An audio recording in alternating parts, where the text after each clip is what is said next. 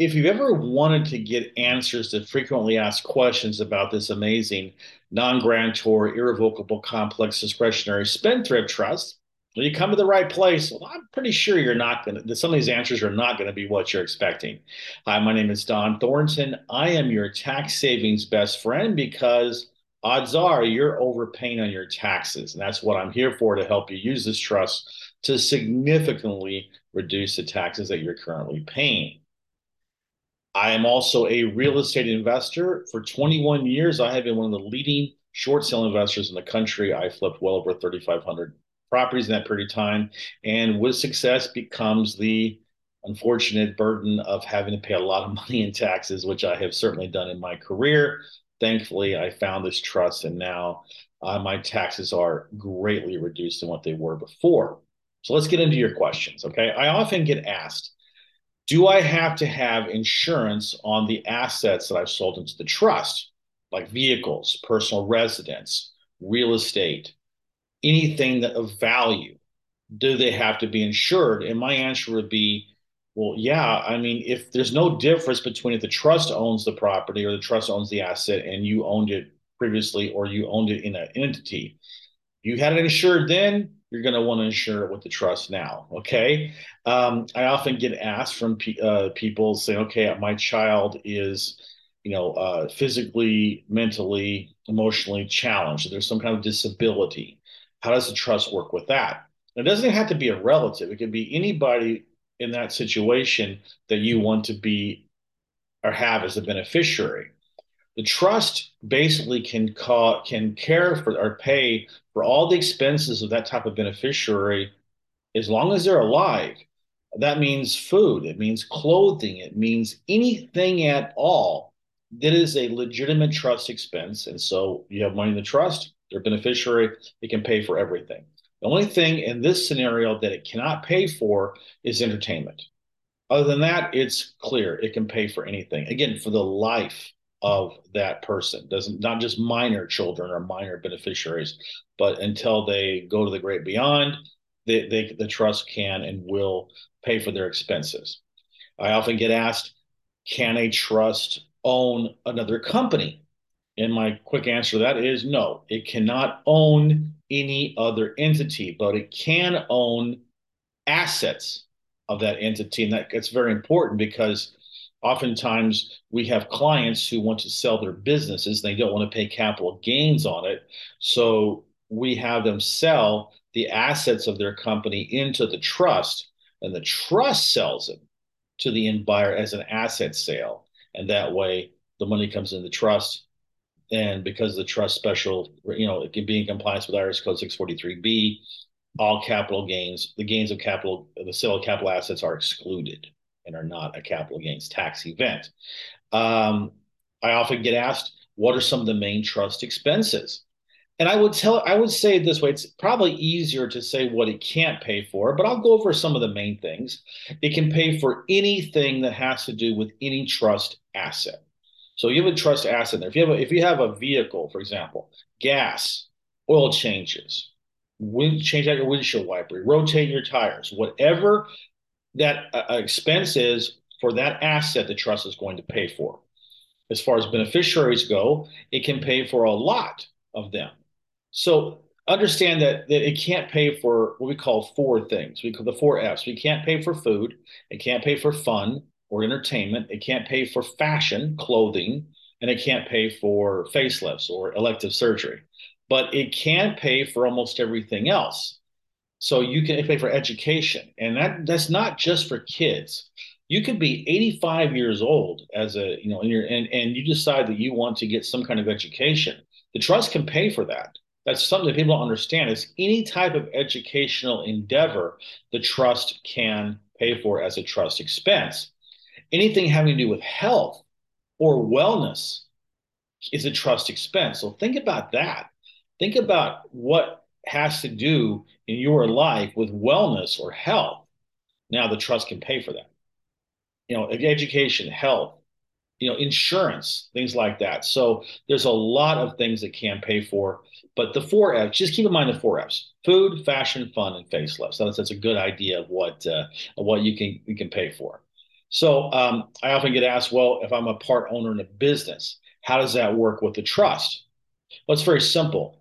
What you want to do is, well, whether you own the your part of the business is owned by you personally, or if another entity that you control is a partner, the best way to handle this is for the trust to take your place.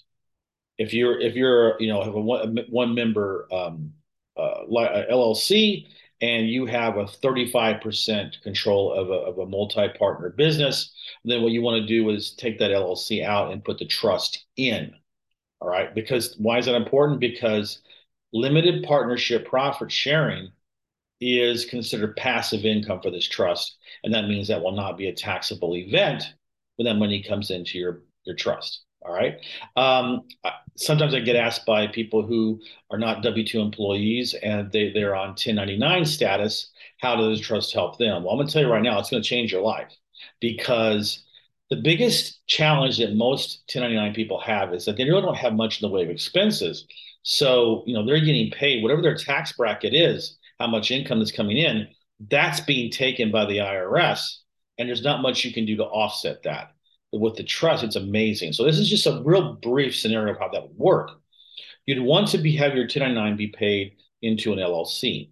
You make the trust a 90% limited member of the LLC and then you sell your assets over to the trust. And you may say, Don, I don't have any assets. They're all, you know, just me working. Well, whatever your whatever your expertise is, whatever you're doing, then write an operations manual.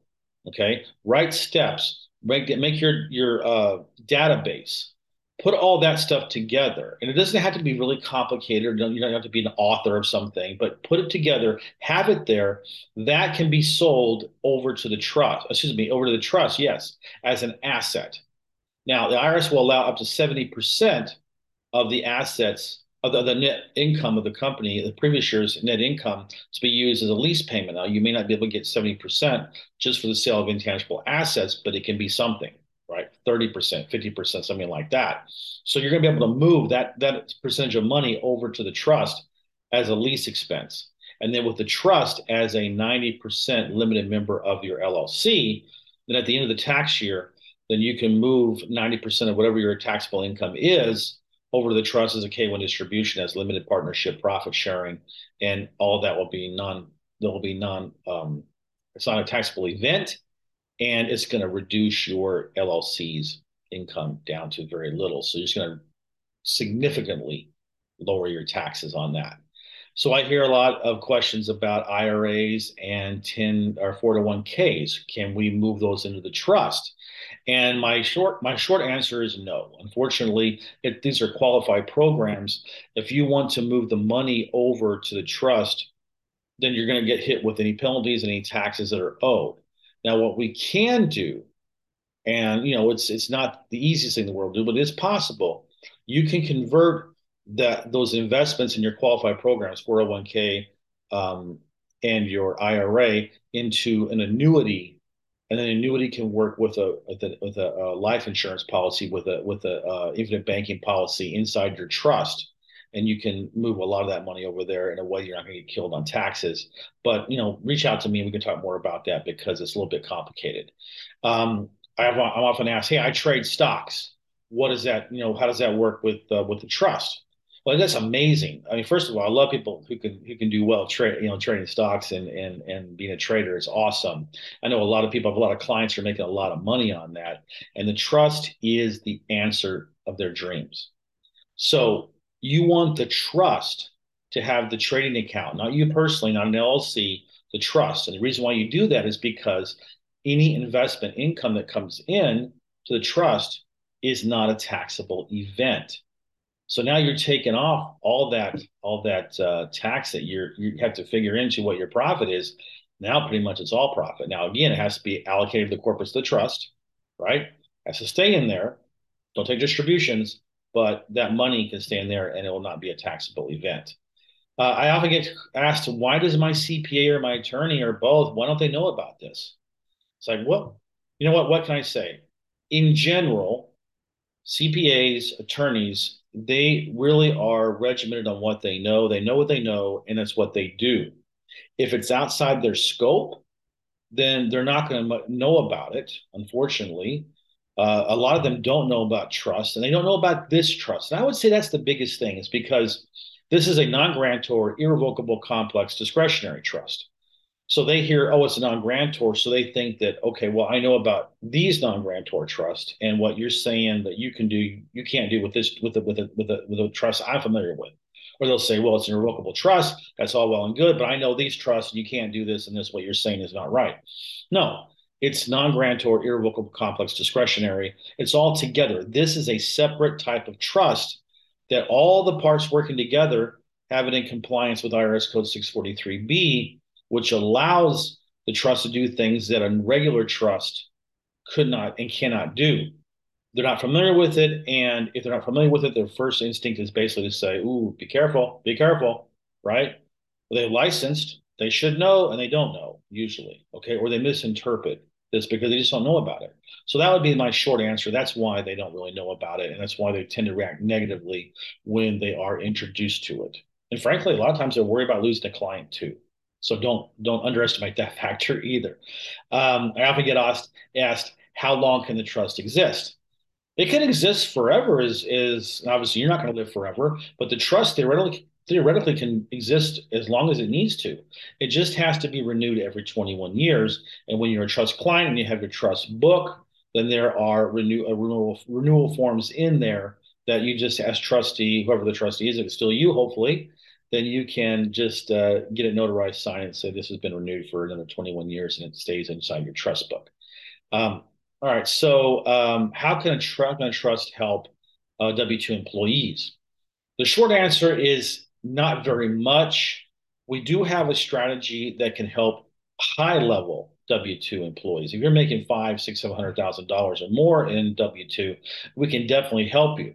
We have a strategy that we use in concert with a charitable trust and our regular spendthrift beneficial trust and I'm not going to go into great detail on that right now. I have videos about that on my YouTube channel. You can certainly look them up.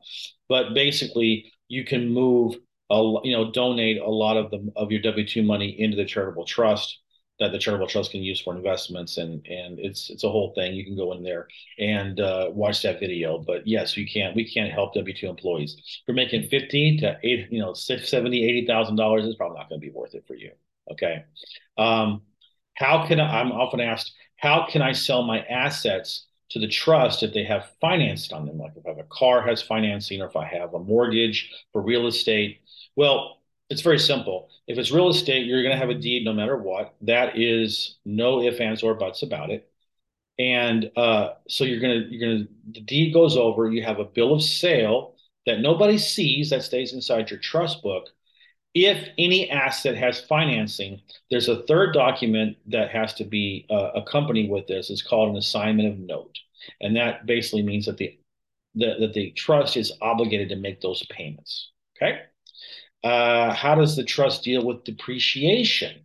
Well, you don't need to worry about depreciation with this trust because remember, all rents and leases, all income that's coming in from your real property, for example, for your for investment properties, that's not a taxable event. And you're not when you sell the properties, you're not going to have any capital gains tax events. So taxation is pretty much out the window on this.